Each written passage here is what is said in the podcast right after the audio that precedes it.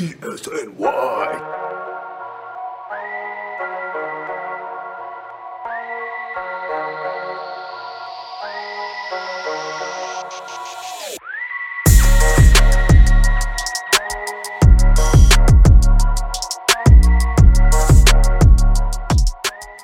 All right, welcome back to a very special episode of the Knicks State of Mind podcast.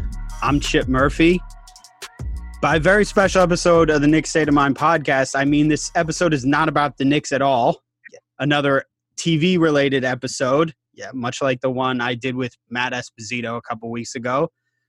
This one is about a show that pretty much everyone I know loves. Uh, it's Ted. La- it's the Ted Lasso episode. If you haven't watched the season two finale yet, it's a spoiler-filled episode. So don't listen past this. Go watch the show, then come back and listen.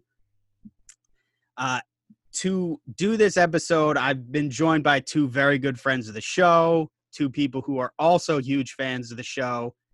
Uh, coming back on the show, thank you very much, Jeff Campbell and Chris Persianen. Thank you very much, guys, for coming on. Always, man. Uh, very, very pumped to talk Ted Lasso. Of course, sharing a pod with uh, the master, Chris Persianen, is always good as well. So good to see him. Man, both of you are too kind. Chip, thank you for having me. Jeff, always a pleasure as well. And, you know, I was expecting Chip to say, this is the Knicks State of Mind podcast. And today we're not going to talk about the Knicks at all. And I should have, I should have bet that prop because it was right. um, but I love it. I love it because I love that the like the fact that three Knicks podcasters are on a podcast right now talking just about a TV show is just like how not only popular this show is, but how relatable it is, how discussable it is. Like it's just it's been a really fun show to hop on the wave of. You know, like shows come and go and everyone watches, you know, a certain season. It's like everyone's watching Squid Game right now, which I love. Um That's the next one we're going to do on here, by the way. If you Man, to on that one. I'm with it Yep. because I think like these shows that that you know they the trends come and whatnot, but Ted Lasso has just been like really awesome all the whole time it's been out. Like for example, a show like What We Do in the Shadows is pretty new as well, but that's not. And I've loved, loved, loved that show so far, but that's not a show I would get on a podcast about. Like it just doesn't have that, like I guess like broad relatability. So I'm Yeah. very excited to talk about this finale. It was a, it was a really interesting ending to a show that's kind of had like one feeling so far, and now this see this whole season two has been like an injection of contrast. I've loved. complete shift with the finale. And I think there's only one real place to start after the way the show ended, and that's fuck Nate. Yeah, pretty much the one of the greatest heel turns I've ever seen on television. It was masterfully done, in my opinion, the way they did that. I, I mean, it was pretty well. You could see it turning the way he was acting during the season throughout the his attitude towards Ted, but just the what me and Jeff were talking about this before we came on, the things he was saying to Ted during that season finale, yeah, were just so cutting deep like that. Like it was brutal. Like you think about the guy that we saw in the pilot who was so who was afraid to look Rebecca in the eye. And he went from that guy to the guy who was talking like that to his boss, to Ted, the guy who made him an assistant coach in the first place. It's I mean, it's brilliant writing to go from the guy we we felt sorry for him when we first met him and now we hate his guts like that. I mean, Jeff, what were you thinking when you realized what happened to Nate? Honestly, man, um, and like Chip and I, like you know, we've talked about Ted Lasso so much, and back when we were still doing Hoops Addicts, you know, we talked to um, our guy Saul about this as well. Like, there's so many reasons we love the show, but um, and I, I um,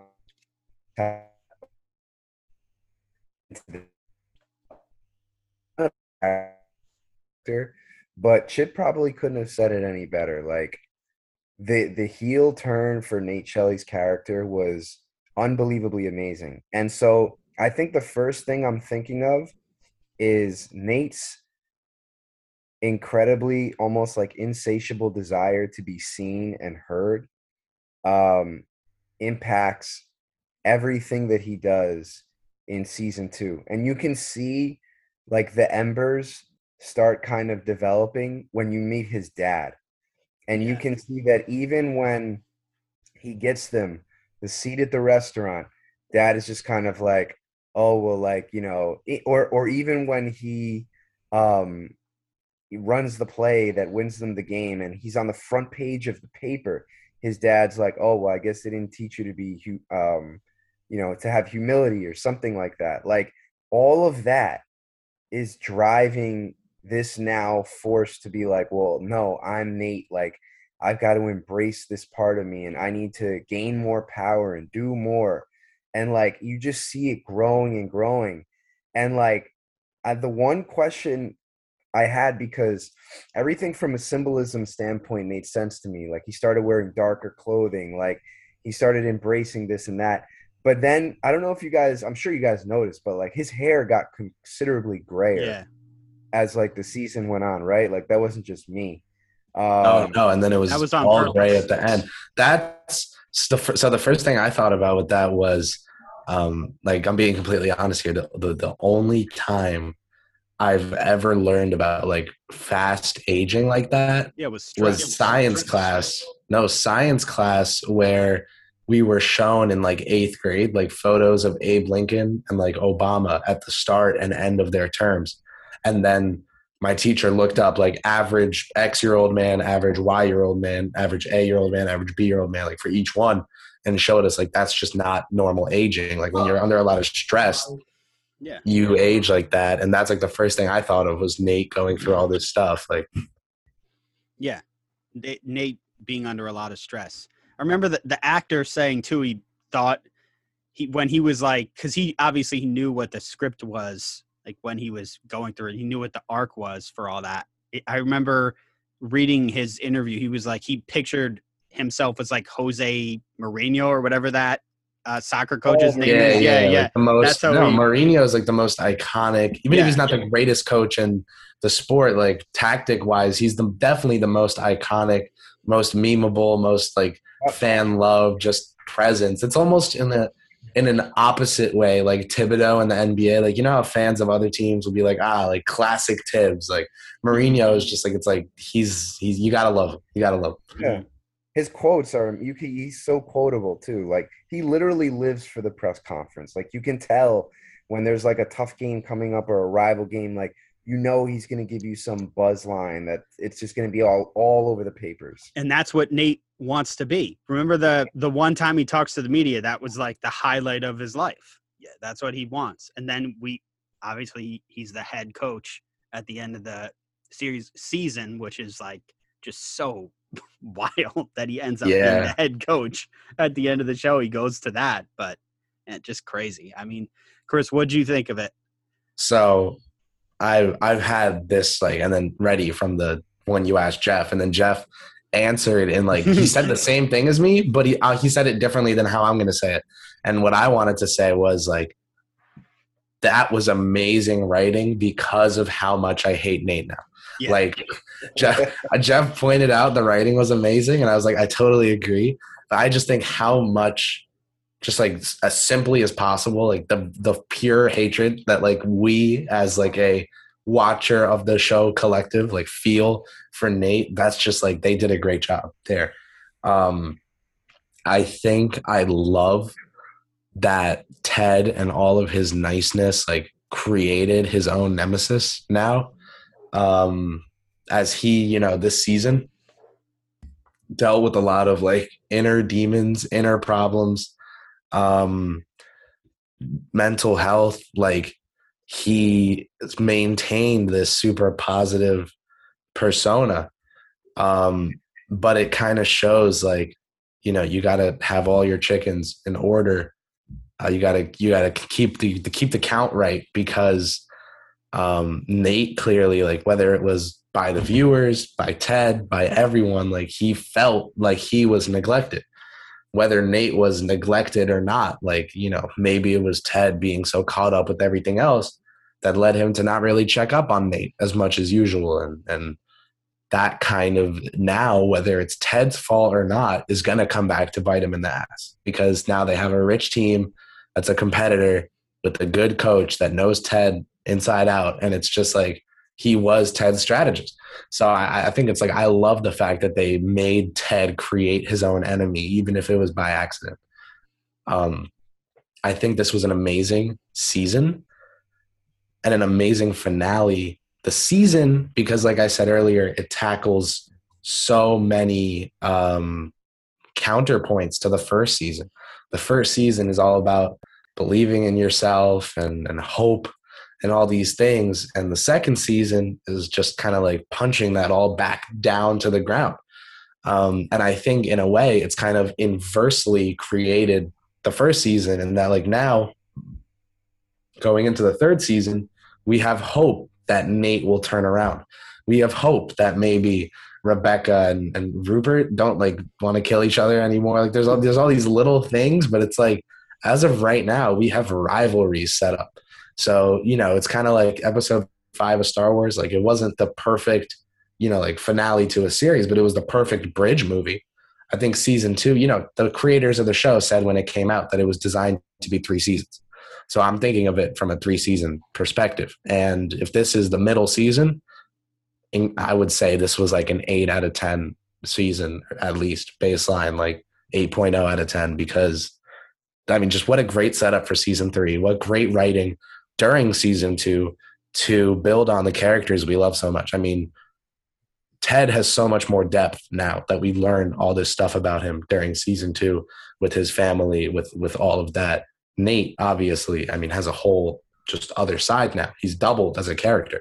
Um, and it's the characters with all that conflict that tend to be the most you know interesting to call back to star wars again like kylo ren was always my favorite character in the sequels because he was so just like versatile. I want to say like nate i don't think they go full villain arc with nate. Like there's there's gonna be some sort of circle around. This show is just like too perfectly corny to not have a redemption arc in some way you know? Maybe and maybe it's supposed to be like the show's about real life and, and everything doesn't always go right and nate just never comes back but like i can't see this all ending terribly. I think they did a great job of setting up season three i think they did a great job of ending season two um, and we haven't even talked about roy and jamie at all like that's a dynamic that the three of us have not even touched on yet in this podcast so just strictly on nate yeah. strictly on Ted. I love what they did in, in, season two and in the finale, especially.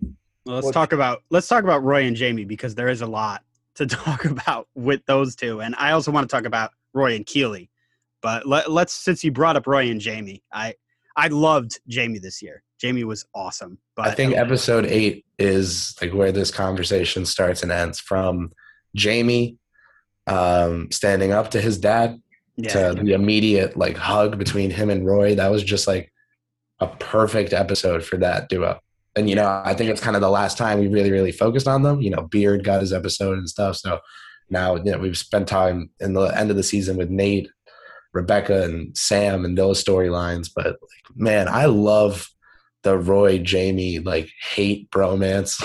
Mm-hmm. Um, and I think that has a lot of potential for season three as well uh, to call back to Nate, like Nate's anger, part of it. Remember Roy just like not caring at all that he kissed Keeley, like that yeah. belittling of Nate. That's another reason why Nate turned on them. You know, Nate had hatred for every he wanted single to headbutt Jamie, and then he didn't give a shit about Nate. Yeah. Every member of that coaching staff, Nate has a bone to pick with in some way, and uh, I think you know Roy being part of it is good for season three. Like I like that Roy's really part of the coaching staff. He's really part of the family of the team now.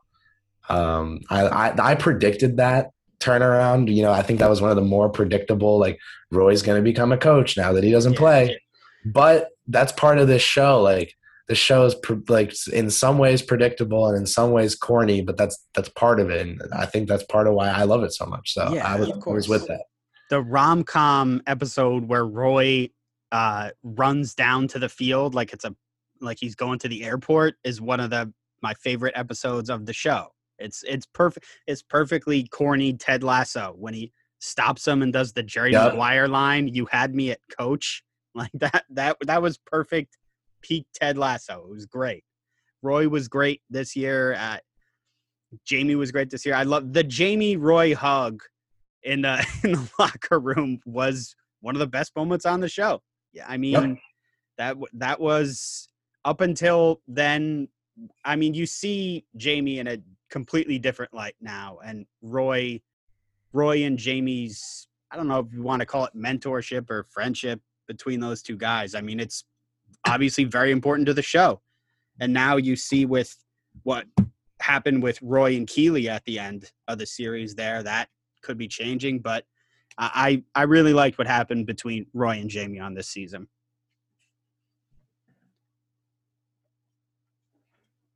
I think the the dynamic of Roy figuring out how he feels about Jamie kind of also works really well with Roy figuring out how he feels about Keeley kind of and then Yeah. I loved loved loved the Roy Diamond Dogs scene. Oh, um and that like moment for Roy like understanding that he was upset that he forgave Jamie understanding that he wanted to be included you know like I loved the realness of that. That's been like another theme of this show you know corniness but realness too. There's there's a lot of real life stuff that goes on like between you know Ted and, and everything he dealt with in the past and how it ties in there's, there's a lot of just like quote unquote like real stuff and I thought that um the introduction of Sharon this season was like the easy soapbox yeah.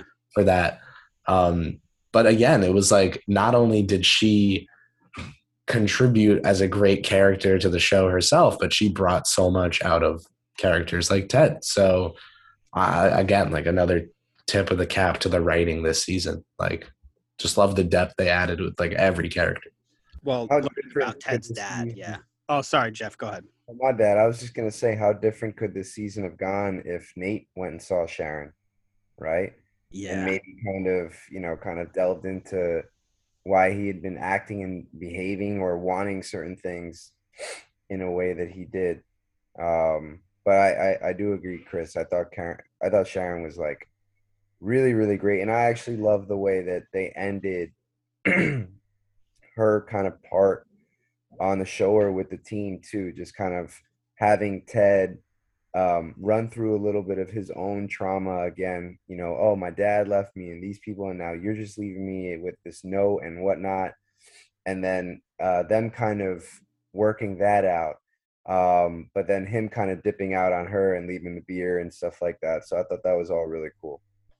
Yeah everything with with sharon was great. The the bombshell with his dad was just so sad like that That hit. that yeah oh my god. And then when he go when uh when he goes i i didn't go to my dad's funeral and she says why not? and he says because he quit. I was like oh man that was gut that was gut wrenching like and then he the the whole episode with him and talking to her at about rebecca's funeral about rebecca's dad's funeral that was brutal. I mean it, it was a great season. I was just i was wondering the whole season i'm like you know it there's no conflict in this season. Like where is like who is he feuding with or what like because the first season it was rebecca is fighting with him behind the scenes yeah and he doesn't know it but there's a conflict there. There's a conflict with him and roy there's a conflict with him and jamie. Even though ted is trying to kill everyone with kindness he is fighting with people this season the one problem i had with it was that he just seemed to be getting along with everyone and there was no issue. And then they perfectly redeemed it at the end of the show with the whole Nate thing. So I just, yeah, I just thought it was a, an excellent season at the end. They just, like you said, Chris, they just set it up perfectly for a third season. So uh, I'm in a class this semester, uh, and it's my English class, but it's like crime fiction is like the theme of the class. And we read this Sherlock Holmes story where um, it's kind of like it, it's called A Scandal in Bohemia. And um, the ending pretty much is Holmes. Remember, this is a story that was published like 100 years ago. So this is like a super shocking ending back then. And part of why I love this story so much because it was such a slap in the face to people who had stereotypical beliefs that went the other way, you know, back 100 years ago. The story ends with Holmes getting like super duper outwitted by a woman who just left him a note explaining just like how she destroyed him intellectually and beat his you know plots and everything. And back then there was like this uproar about like how could a woman outdo sherlock holmes? Like that was the big debate. I just loved that twist in the plot. Um and i loved how holmes you know like not every story ends with the you know like the good guy winning but it was just a great twist there that holmes this this woman who the whole story he was kind of um like intellectually battling totally like spins him, you know, loose, breaks his ankles there at the end. He has no idea what's going on.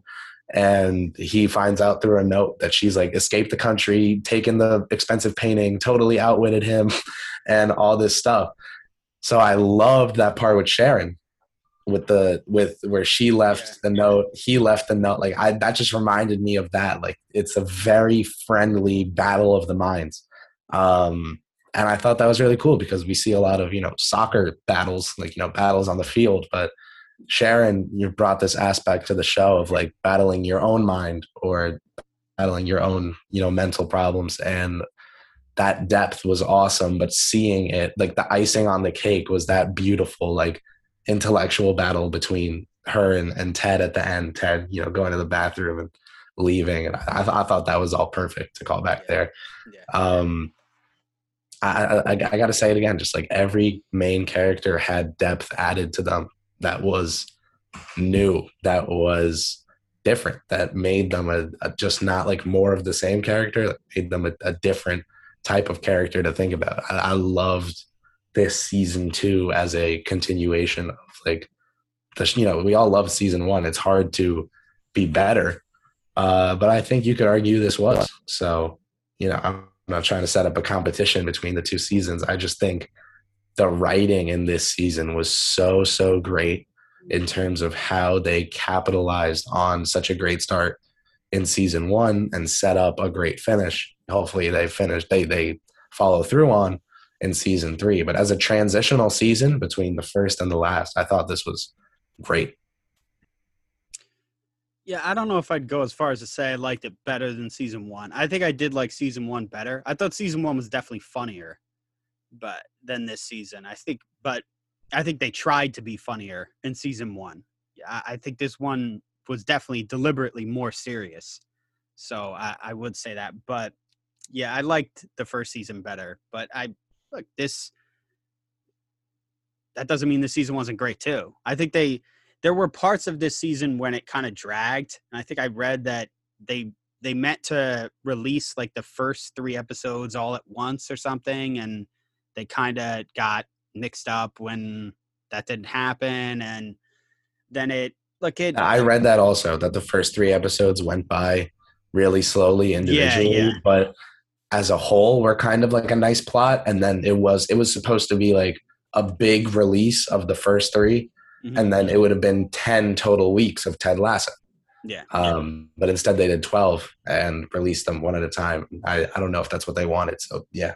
I think so. I think that's that that does make more sense. And it look if you look back at the episodes, I think it would have flowed better. But yeah, it's like it it moved a little bit slower, but it and like I said, it wasn't quite as funny as the first season, but it I mean the first season was one of my favorite seasons of a, a sitcom ever. So it it was still great.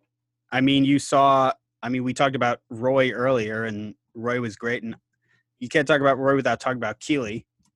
And Keeley obviously came into her own this season and was fantastic. And what did you guys, Jeff? What did you think of Keeley this season? I think um, that dynamic is also really interesting to me. Another really cool storyline. I think the the ironic and sad part about Roy's transition is that you know Roy has slowly but surely becoming a more well-rounded person who is maybe a bit more in touch with his feelings and emotions, maybe more communicative than he's been in the past, especially within his Keeley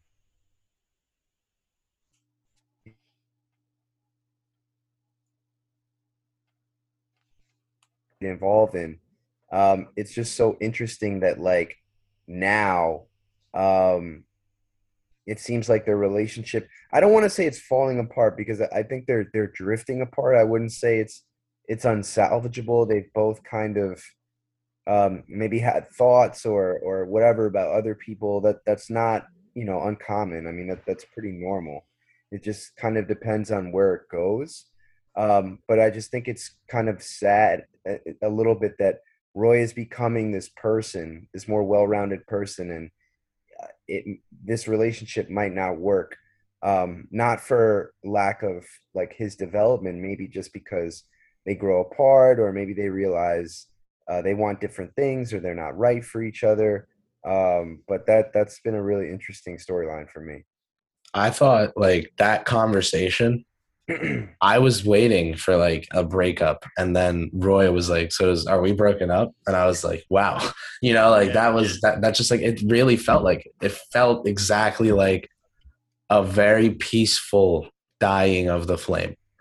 Um, you know, it's not like there's uh, there's no explosion, no crumbling, just a peaceful flickering out of a flame that was once there and now seems to not be going too strong.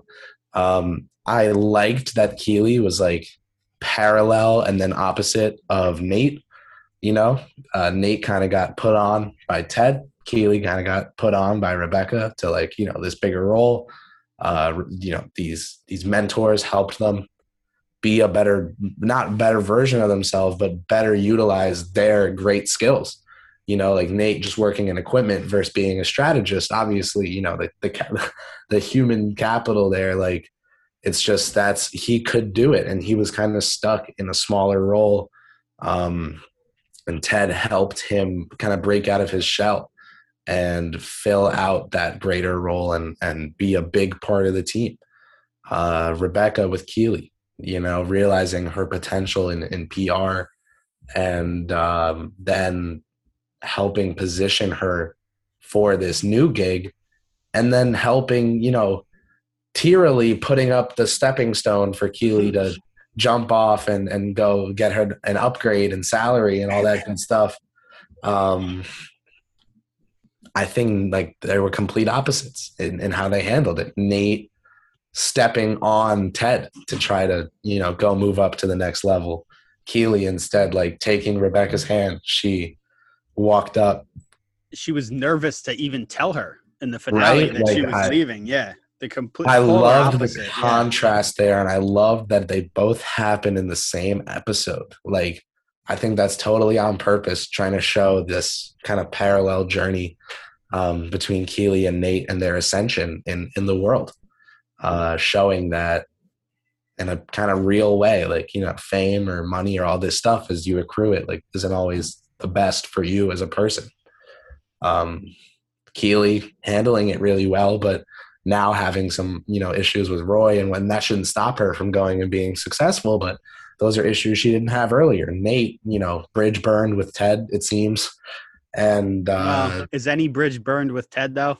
With that's the yeah. Well, no, we'll see. We'll see in season three. You know, we'll we'll see how this goes. But I love the parallel um, storylines there of Nate and Keeley too. Yeah, and she even says to Nate, remember Nate comes into her office after he gets the whole write up in the paper and tells her that he wants to be famous and she says you don't want to be famous like she gives him like the whole talk about how he doesn't want it and everything and that he then he wants to just get the table for his parents and that's kind of like the start of the whole thing right around the start of his like descent into being a prick but yeah he's like I mean, it's a per. I wasn't even thinking of that, but it's a perfect example, like the two opposite reactions. But I mean, Keeley is also used to attention, the kind of attention that Nate had never received before that. So it's they're two totally different people. But uh, I mean, it again, just a perfect, like a great season from those characters. The uh, the one character we haven't really talked about so far yet is uh, Coach Beard who I think is one of, if maybe my second favorite character on the show. I love Coach Beard. Had maybe the most controversial episode on the show so far, based on what I've read and heard about uh, his solo episode, is pretty much what it was. Beard's Night Out or whatever. Uh, it was. It was. I loved it. Yeah. I thought it was fun to just see an episode dedicated to him. I thought, it was, really cool. fun. I thought it was a cool little spotlight on Mhm. a character who is always kind of like kind of like Jeff and Curb. Like he's just a perfect sidekick. Um could Jeff stand to have a solo episode? Like we'd probably love a Jeff solo episode. But it's Jeff with Larry that's amazing. You know, it's Beard with Ted that's amazing. So I love seeing the two of them in action, but Beard solo episode was really cool. It was really cool. Yeah. You know, if they were to come out and say he's getting a spin-off series, I'd be like, all right, we're doing too much here, folks. Um, but I love the solo episode. I love the solo episode, Jeff over here. Trying some, some, some temperature wise hot cuisine on the camera. Oh man, I love potting with you guys. This Oh my god. Beard, Yes. Beard is a Beard is a great character. And uh, what what do you got there, Jeff? What are you eating? Oh no, my my amazing and beautiful girlfriend just gave me um some sausage that she just made. I haven't eaten since like one o'clock. So Oh, that'll do it. Uh, yeah, we're hot. not going to edit It's this out. hot. We can't possibly. Absolutely sound- So, Coach Coach Beard, Coach Beard, that guy.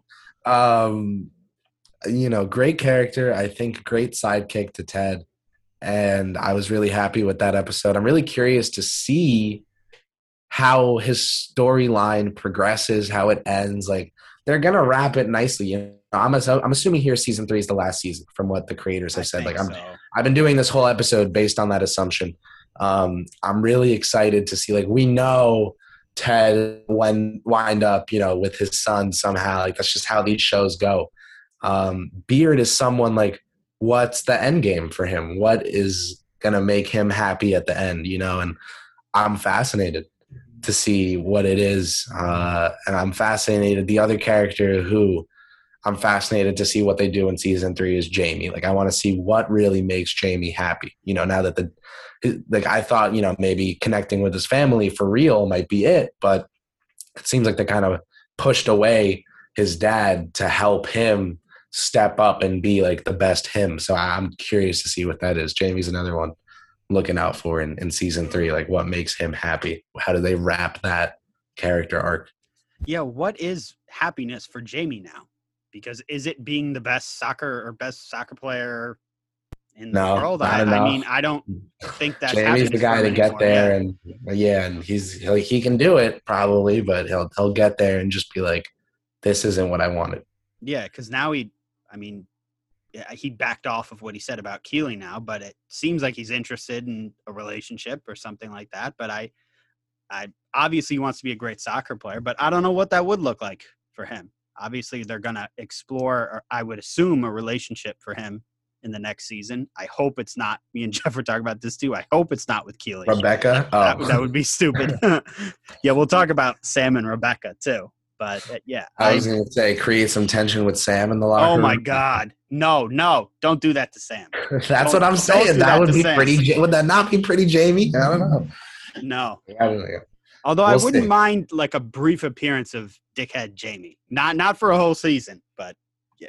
like I want to see him and Keeley and Roy all figure out how to be the best them independently. You know, like Roy didn't seem happy with being excluded. Um, and I don't think that was, you know, that was definitely not him being unhappy for Keeley. That was him kind of saying, Hey, my career's over. I'm a coach, but who am I really now?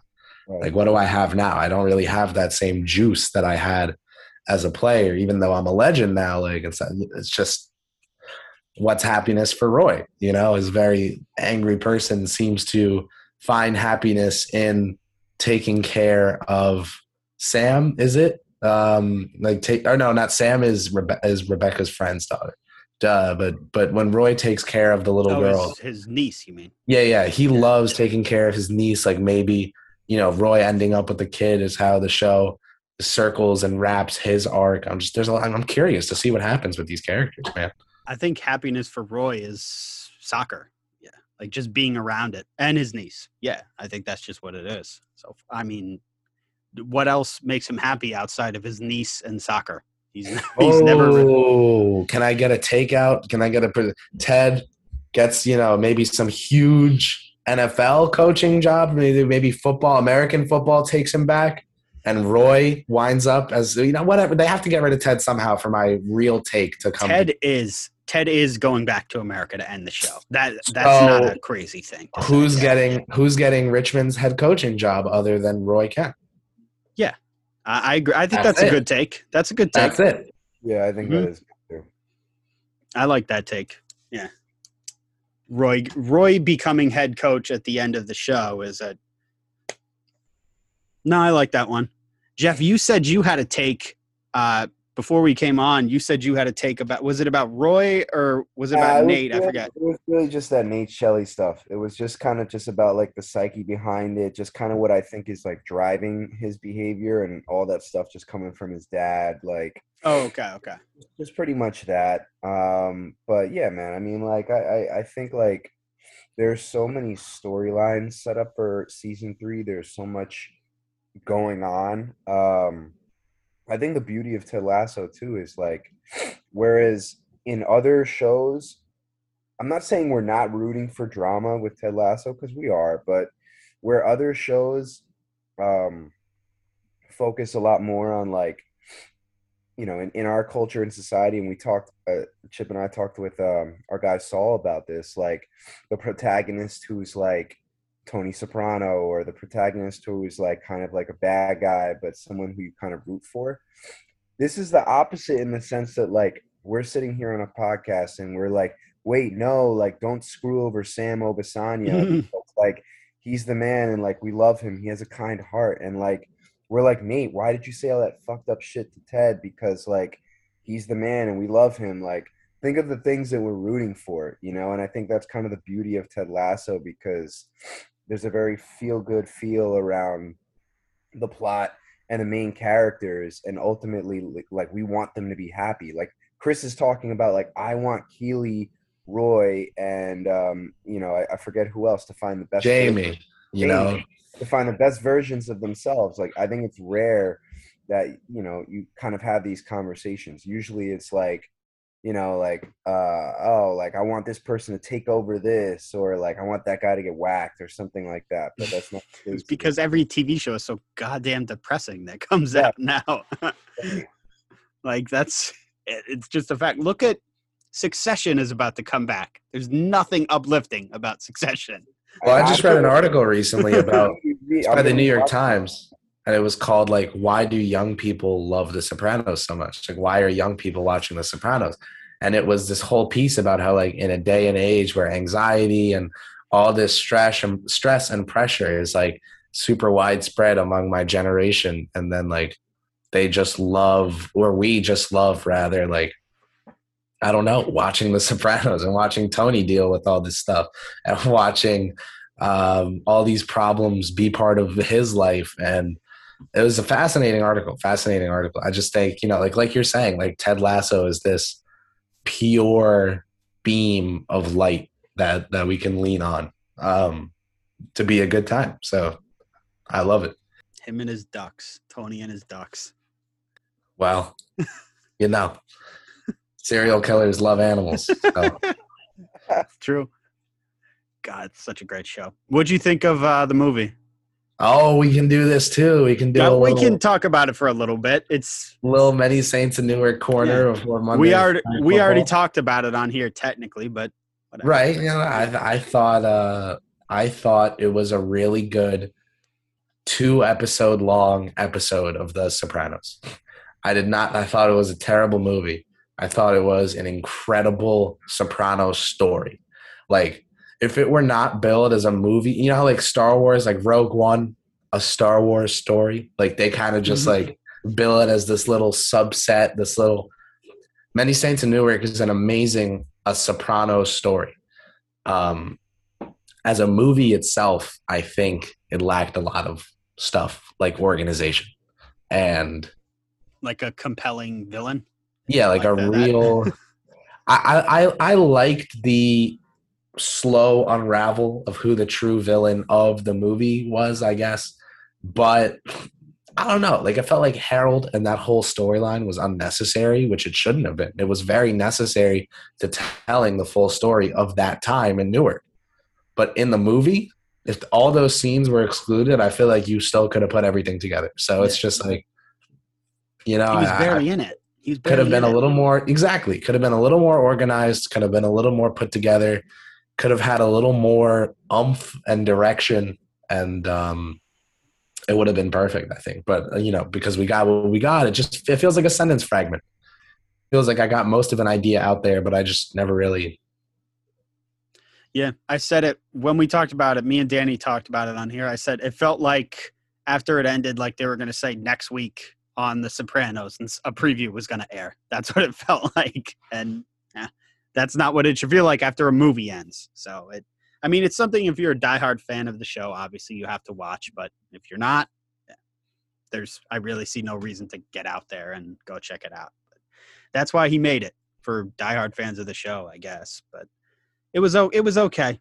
Yeah, I mean, it was okay. But anyway, back to Ted Lasso. We, like I said, we did not talk about Sam and Rebecca yet, and Sam and Rebecca was obviously a massive uh, plot point this season. The the twist that you know Rebecca had been talking to a stranger on a dating app this season, and I think there was. I know I thought that she had been talking to Ted the whole time. Chris, me and you DM'd each other that we thought she'd been talking to Ted the whole they time. hinted at it which Yeah, was really at it. smart of them they had rebecca on her phone texting she Yeah. hits send and you you the message kind of you know like the bubble goes up and the camera cuts Yeah. straight to ted putting his phone away i was like i got you guys Yeah. i got you and then the next week they're like ah it's sam and i was like oh um but there was it was a nice little twist uh Right. jeff i th- i think i think that your take about the writing like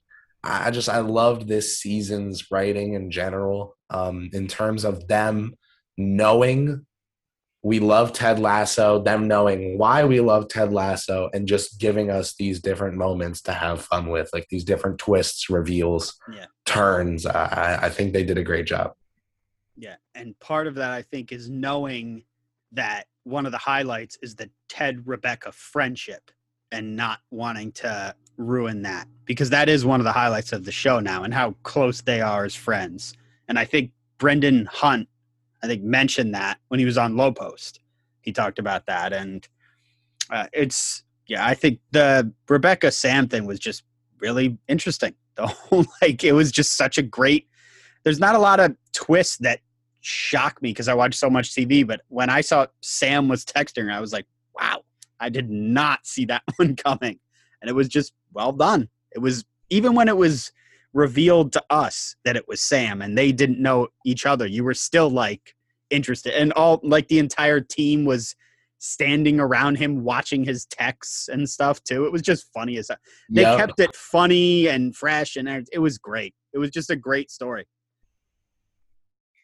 Yeah, that's um it's interesting too cuz like there was parts of uh their their relationship or you know, um whatever you want to call it, like where I'm kind of thinking in my head I'm like this this isn't going to work, you know? Like it's just the the not only the age gap but they work together. He's his there's a- boss, there's a technically. Yeah, dynamic with his boss. I mean, like that's such a huge thing for them to get past. Um, and then part of me is also like, you know, I forget. I don't know how young Sam is in the um, in the show, but I mean, he's got to be in his early twenties. I think he said Um, like 24 or something on the 24 was like the number I've been working with in my head. Yeah. Yeah, like this, trust me, like this can sound, this can seem like the really cool and amazing thing. Like, oh my God, you met someone who's in their 40s, but you know, intellectually, you guys are just on the same level and blah. But like, I, you know, call it the cynic in me. I don't see this ending well for either of them if they if they engage and go into this. That being said, if it happens, I will absolutely support and watch um, and and love it. But I just I I feel like Uh, there was a part of me, honestly, before I found out that uh, um, Edwin, Edwin Akufo or whoever Oh, came. that was awesome. When he, Before he Richard turned- Spleck, when he showed up, Yeah. Richard Splett, whatever. before, before he turned into an absolute weirdo when when Sam deaded him. Um, there was a part of me that was hoping Sam might go back because I I felt like if he stayed, there was a chance that this relationship could really really mess him up. I don't know, uh, and maybe that's just me being a little too uh, a little too mama bear with uh, with Mhm. Sam and, and hoping that he doesn't get hurt, but. Um, I don't know, man. That that that that's got the potential to be to create some some big scars there. Yeah, for sure. And now, fortunately, now only I think only Ted and Keeley know about it, right? I think that's it. But if the, like the whole team were to find out about it, that would really mess things up. But I, I don't. I'm not. I'm not even sure how they left that. They. I think. He, oh, he was like talking to Ted and pretending it was Rebecca and saying like he. Yeah. Yeah. It was like, yeah, that was that was pretty weird. And um, yeah, yeah, because he said something like it would be wrong of me if if I stayed. Um, something about my feelings or or something. Oh no, if I said it was because I'd be lying if I said it was because of you or my Mhm. feelings for you. And he's looking at Ted. obviously Yeah. Becca. Um, that was very, very interesting. And there's the other thing about this.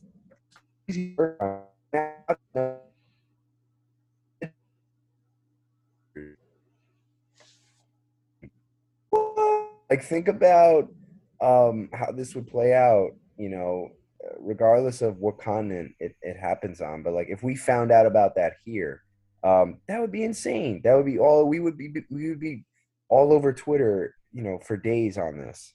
Yeah. No, you're right. You're right for sure.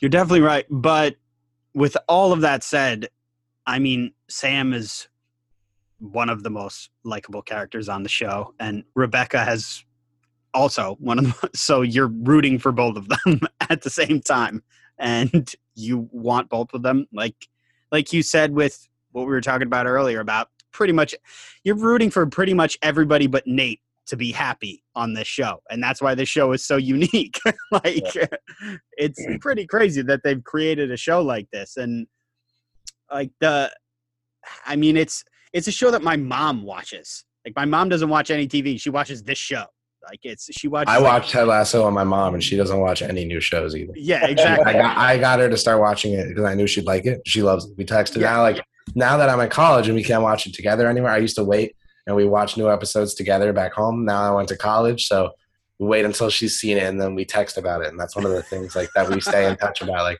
well, you know, I text my mom every every once in a bit. I try to remember to stay in touch with my parents, and it's one of like the things we always talk about is the latest Ted Lasso. It's become just like one of our like rocks of conversation. I've loved it.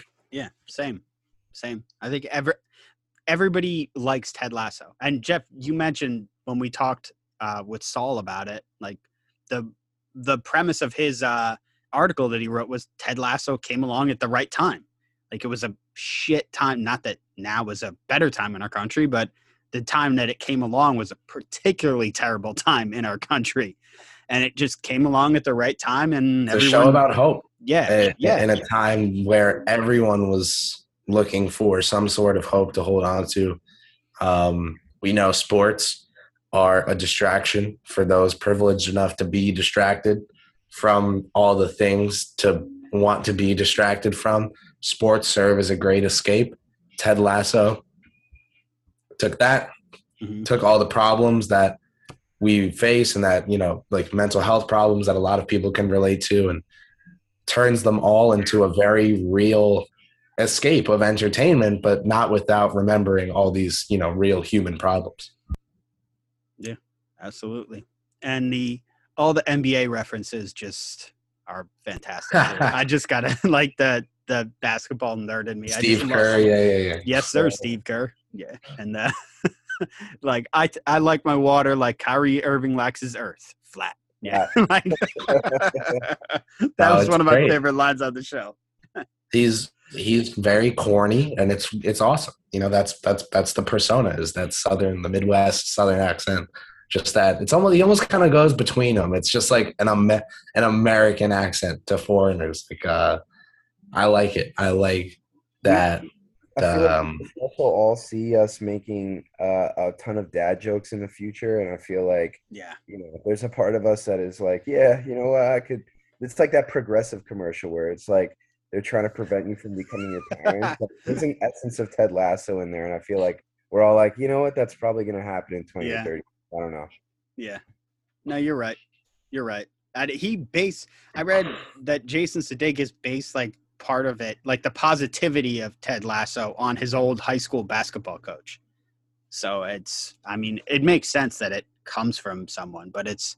I mean, it's a great character, and also like part other coaches too. Like there's a bunch of other. I saw Jim Harbaugh as one of the coaches that it was based on too. It's. I mean, it just makes sense that he would take from a bunch of different uh from a bunch of different names but uh the one one more name that i did want to talk about was uh higgins because i do i do love uh higgins on this show and higgins He's the new Nate. He's the Yeah. new guy to feel bad for. You Yeah. know, so I was happy he didn't turn into a villain as well. He's got that um guy who always hangs out with the women of the company vibe and is like, you know, loves the those those stereotypical like gossip. Like it's all very Mhm. Higgins, you know, like he, he um fits into this role of this super likable, relatable character uh but he also you know some things like the the office and the closet or just always being in a new office like he's the new guy to feel bad for too so that's that's something like i feel like you cannot like higgins i don't know the I- Interestingly enough, I I um I actually feel like in a weird way, all of the characters want what Higgins has because Yeah. Higgins Higgins is extremely content and um very happy with his life. Like he, loves has the wife. least of them all you know Yeah, he he loves his wife. He loves his kids, and they're always asking him. Like even Rebecca, when she's dating, like ask Higgins, like, "Oh, how'd you know you won?" or "When did you propose to your wife?" or all this and all this stuff like that. Everybody else, it's like it, it is funny because he doesn't have nearly as much responsibility, but um, just has this kind of like serene quality to him that everybody else is kind of chasing after. But Higgins is honestly one of my favorite characters on the show um, because he really balances everything out. And I feel like you have to have somebody, whether it's like your own life or or a show, you got to have somebody like Higgins on there. You got to have. yeah for sure I agree. He's definitely he's one of my one of my favorite episodes was when they all had Christmas at Higgins' Oh, house. that was amazing. that was that that was so good. Yeah, I Great. thought higgins is the there. the other like steady rock of like simple is good you know maybe it's not the best maybe it's not but you can rely on simple. And if you just you know what to prioritize you know what you value you know what you want you can make a life for yourself. Um that leads to you being happy. And higgins seems pretty happy with the situation even though they throw him in a bathroom in a closet and you know they, his desk will be literally anywhere but a nice office. And he still just makes the most of his situation and, and does his job. And you know and I don't I don't think it's supposed to be like a hey you're, you should just fall in line and everything will be good. That's I don't think it's like a compliance propaganda character. I think it's a you can find beauty in everything character. And I really like that. Very, very much agree. Yeah. he's the only character too who everybody knows that Beard and Jane is a shit show, and he's the only character who wants to talk about it, who wants to bring it up, which says a, a lot about him. Everybody else is like, no, we don't talk about that. We don't talk about that disaster of a relationship. He's like, no, I want to help my friend. Yeah, but he, which says a lot about him, who he is as a person. So I do before we wrap up, I think to wrap things up on the last segment, I do want to keep it. I guess this is a sports related segment. I guess I, I would Let's say we're it. gonna let's do some predictions for season three. I didn't tell you guys this because I wanted to get your uh, kind of off the cuff predictions. So is whatever. over unders is it no, no, um, no, over. That would have been fun if I say over unders. if you, But, if you uh, had some i don't know ted Ted, Nate, face to face standoffs over under 2.5. You know, like, yeah, he came up I'm gonna some say I'm gonna lines take the. I'm gonna take the over on that. Yeah, over under 2.5. I'll I'll take the over on 2.5. Well, they can only play. They can only play each other unless there's domestic cup matches. They can only play each other twice. If because they're both going to be in the Right. Premier League. Ah, so we'll see. but where would the first standoff happen though? Would it really happen at a game, or will they? Oh, okay, okay. Yeah. I guess that's yeah. Yeah. No, that's all right. All right. I do want to do predictions though. I Let's do Jeff. it. Yeah, Jeff. Let's start with you. Yeah, whatever. And anything you can think of, characters, stories, whatever. I know you. I know something immediately popped into your head when I asked you what you were thinking about season three. Hmm. I might have already forgot that, but I, I, I I'm gonna, I'm gonna make one. I'm, I'm gonna get one in right now. Um. Okay. My, my prediction is that they go heavy into season three into the relationship between Nate and his father, and I think we will, we will truly understand why Ted, you know, um, essentially making him feel like the most loved person in the world and then you know taking that away really fucked with him in a way that was not obvious and i'm not saying that ted should have been aware more aware of it because i i genuinely believe nate's character has some very underlying shit that he has to uncover and work on but i think they will go very heavy into the relationship between him and his dad I think that's definitely going to happen too. I, I don't think they would have introduced his dad just for like one or two episodes to not bring him back. I think that's a good one. Yeah. Chris, I what need to about get you? crazy. I need to get crazy. So I'm gonna do a parlay here of multiple picks. Some I think are locks, some toss ups. Uh, number one, Ted ends up with his son. Number two, Rebecca sells the team. Number Wow. number I like number, both of those. Number three, Keeley buys the team. That she's gonna have an empire. That's gonna skyrocket. Okay. How She's far gonna- a time jump are we doing? She is taking over the. she- three? hey, maybe One they do. Maybe the fin- maybe the finale is you know five years later, and here's how Okay. they're all do it. I think Okay. Keely winds up in a position of real, real power, and uh, you know maybe at the end she she flexes her Okay, and okay. winds up with it. That's that's the that's the bold you know like plus six hundred fifty toss up there, um, and then I need a Nate redemption arc as my fourth leg. I need a Nate and Ted, even if not friendship, peace, peace between the two. You know, and even if just you know a neutral or better situation, uh, I think there's some sort of redemption arc there. Okay. Well, I don't know if we're gonna have a full redemption arc. I like those. I don't know if we're gonna have a full redemption arc because I don't think that's realistic. Them being friends again, but it is Ted Lasso. But I'm gonna have I'm gonna have to do a parlay like you did. The, the first the first one I'm gonna say I'm gonna go totally out there and say that the season is gonna end with Ted and Nate face to face again, but they're gonna be shaking hands and maybe even hug. They're gonna go that far. That's that's how the season is Ah. gonna end. It's definitely gonna end with the two of them, or it's gonna end with the two of them, or it's gonna end with Ted Lasso back in Kansas with his son. Yeah, I think they're gonna be Flipping on the AFC Richmond game, where I forgot where my with fifth leg, with Nate as the head coach. Nate as head coach of Richmond, Wow. Roy Kent for head coach of Richmond. I need I need Roy to to get that gig, man. I Roy, Roy- sorry, Roy, that's what I meant. Roy is head coach. Of, I don't know. All why I because I was gonna I say don't there's know the why. fifth, I don't know why I said Nate. I was there's the fifth leg of my parlay is is Yes. uh, Roy. You know I'm got- stealing. happens I'm- with Jamie, but Roy, I'm stealing Roy will that one. Yeah, I'm stealing that one. And another one, which is kind of a cop out one, but Ted's got to get a girlfriend. Like he's got to get someone like he's had no three seasons of a of a show with a lead. He's had no like romantic interest. They're they're gonna he's got to get someone on this season. I think that's going to happen.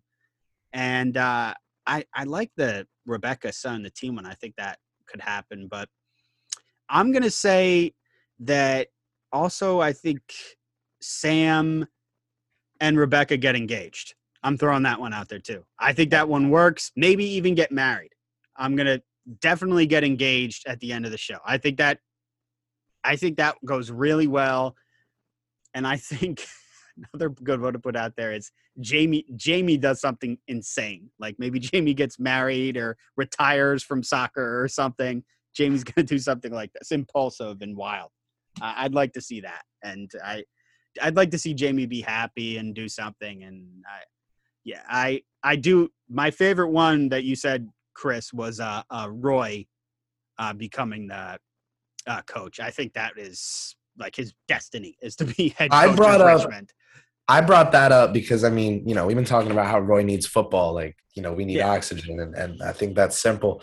Um, I like Rebecca Sell on the team because I think she has so much with Rupert attached to the team. Like, I, I, I picked that because I think she she detaches from it and leaves it in someone else's hands. Oh, Um, and Roy ends up with his niece's teacher as another. That I why like. did they? Yeah. yeah, they wouldn't have spent so much time on. Mhm. Yeah. Yeah. That's another one I like there. Okay. All right. I think this is uh I think this is a good place to leave it, guys. I, I like this was a great episode. Thank you for coming on. Man, I'm right. I'm down to be on the State of Mind podcast anytime. You know, Thank if we need a break from Nick, from no the state Knicks State of Mind with no Knicks, cancel it out. Just the, The- State of Mind The- pod. just the I- I'm TV. very down. uh, I, I'm thinking of a, a name for whenever I have one of these kinds of podcasts, the TV podcast that we do or movie Gotta podcast. figure it out. I need a new name, but yeah, Squid. I, I wasn't joking at the beginning when I said Squid Game was the next one. That is going to be the next one. So Love look out. shit. So look Yeah. out for that one. But I gotta I gotta finish that. Yeah, let me know because we're gonna do a we're gonna do a Squid Game one. So be on the lookout for that one. And uh, Jeff, let everybody know where they can find your content, please. Yeah, for sure. Yes. Um uh you know on Twitter, Jeff underscore boy underscore RD. You know, you can uh argue senselessly with me about Knick stuff and just whatever. um I write for Daily Knicks. Um I've been I've I've I haven't really told anyone yet, but I'm I'm writing for another publication as well. But when I get this article done finally, I'll I'll put it out there and I'll make that more public. But All right. um, always enjoy you guys. A little tease, a little tease. but always enjoy talking with you guys about Knicks and um, looking forward to this season getting going and, and doing more pods and talking about this team and these TV shows as well. Absolutely, Chris. Oh man. Um again, like I said in my last appearance on the KSOM pod, I won't try to spell my name, but Chris Percy Persianen on Twitter, Instagram, everywhere, you know how it is. Stay tuned. I will be at two Knick games this week. Um, and I should be on a KFS pod coming out soon or two. So, you know, I'll be around. But as the Knicks season approaches, most important thing is check out my Twitter because every time that mostly every time the Knicks play, at halftime of said game, I do a live stream so that you don't have to watch ads and you can instead listen to some analysis of the first half, which I think people enjoy and which I love that people enjoy. Um, it's awesome to get to chat with everyone at halftime. So the, the KFS halftime show uh, this year, every halftime of every Knick game, most Knick games when I don't have midterms and finals, um, is going to be there and, and on your feed. So join me and uh, to Jeff and to Chip. It's been a pleasure as usual um, to pod with you guys and not not so much debate today, but just opine, just opine. Yeah, not a lot of debate when it comes to Ted Lasso. Maybe I should have gotten a, a Ted Lasso no, hater on here. That's part of it. Sought That- someone out. Uh, I don't know, but no, I'd rather talk to you guys. I guess I, it's my show. But no, I thank you again, both of you guys. Uh, I'm on Twitter at Chip Murphy seven. Yeah, uh, Knicks fan TV. Uh, uh, follow Knicks fan TV. Uh, subscribe to the Couch Critic, and of course, subscribe to Knicks State of Mind podcast. Thank you for listening, guys.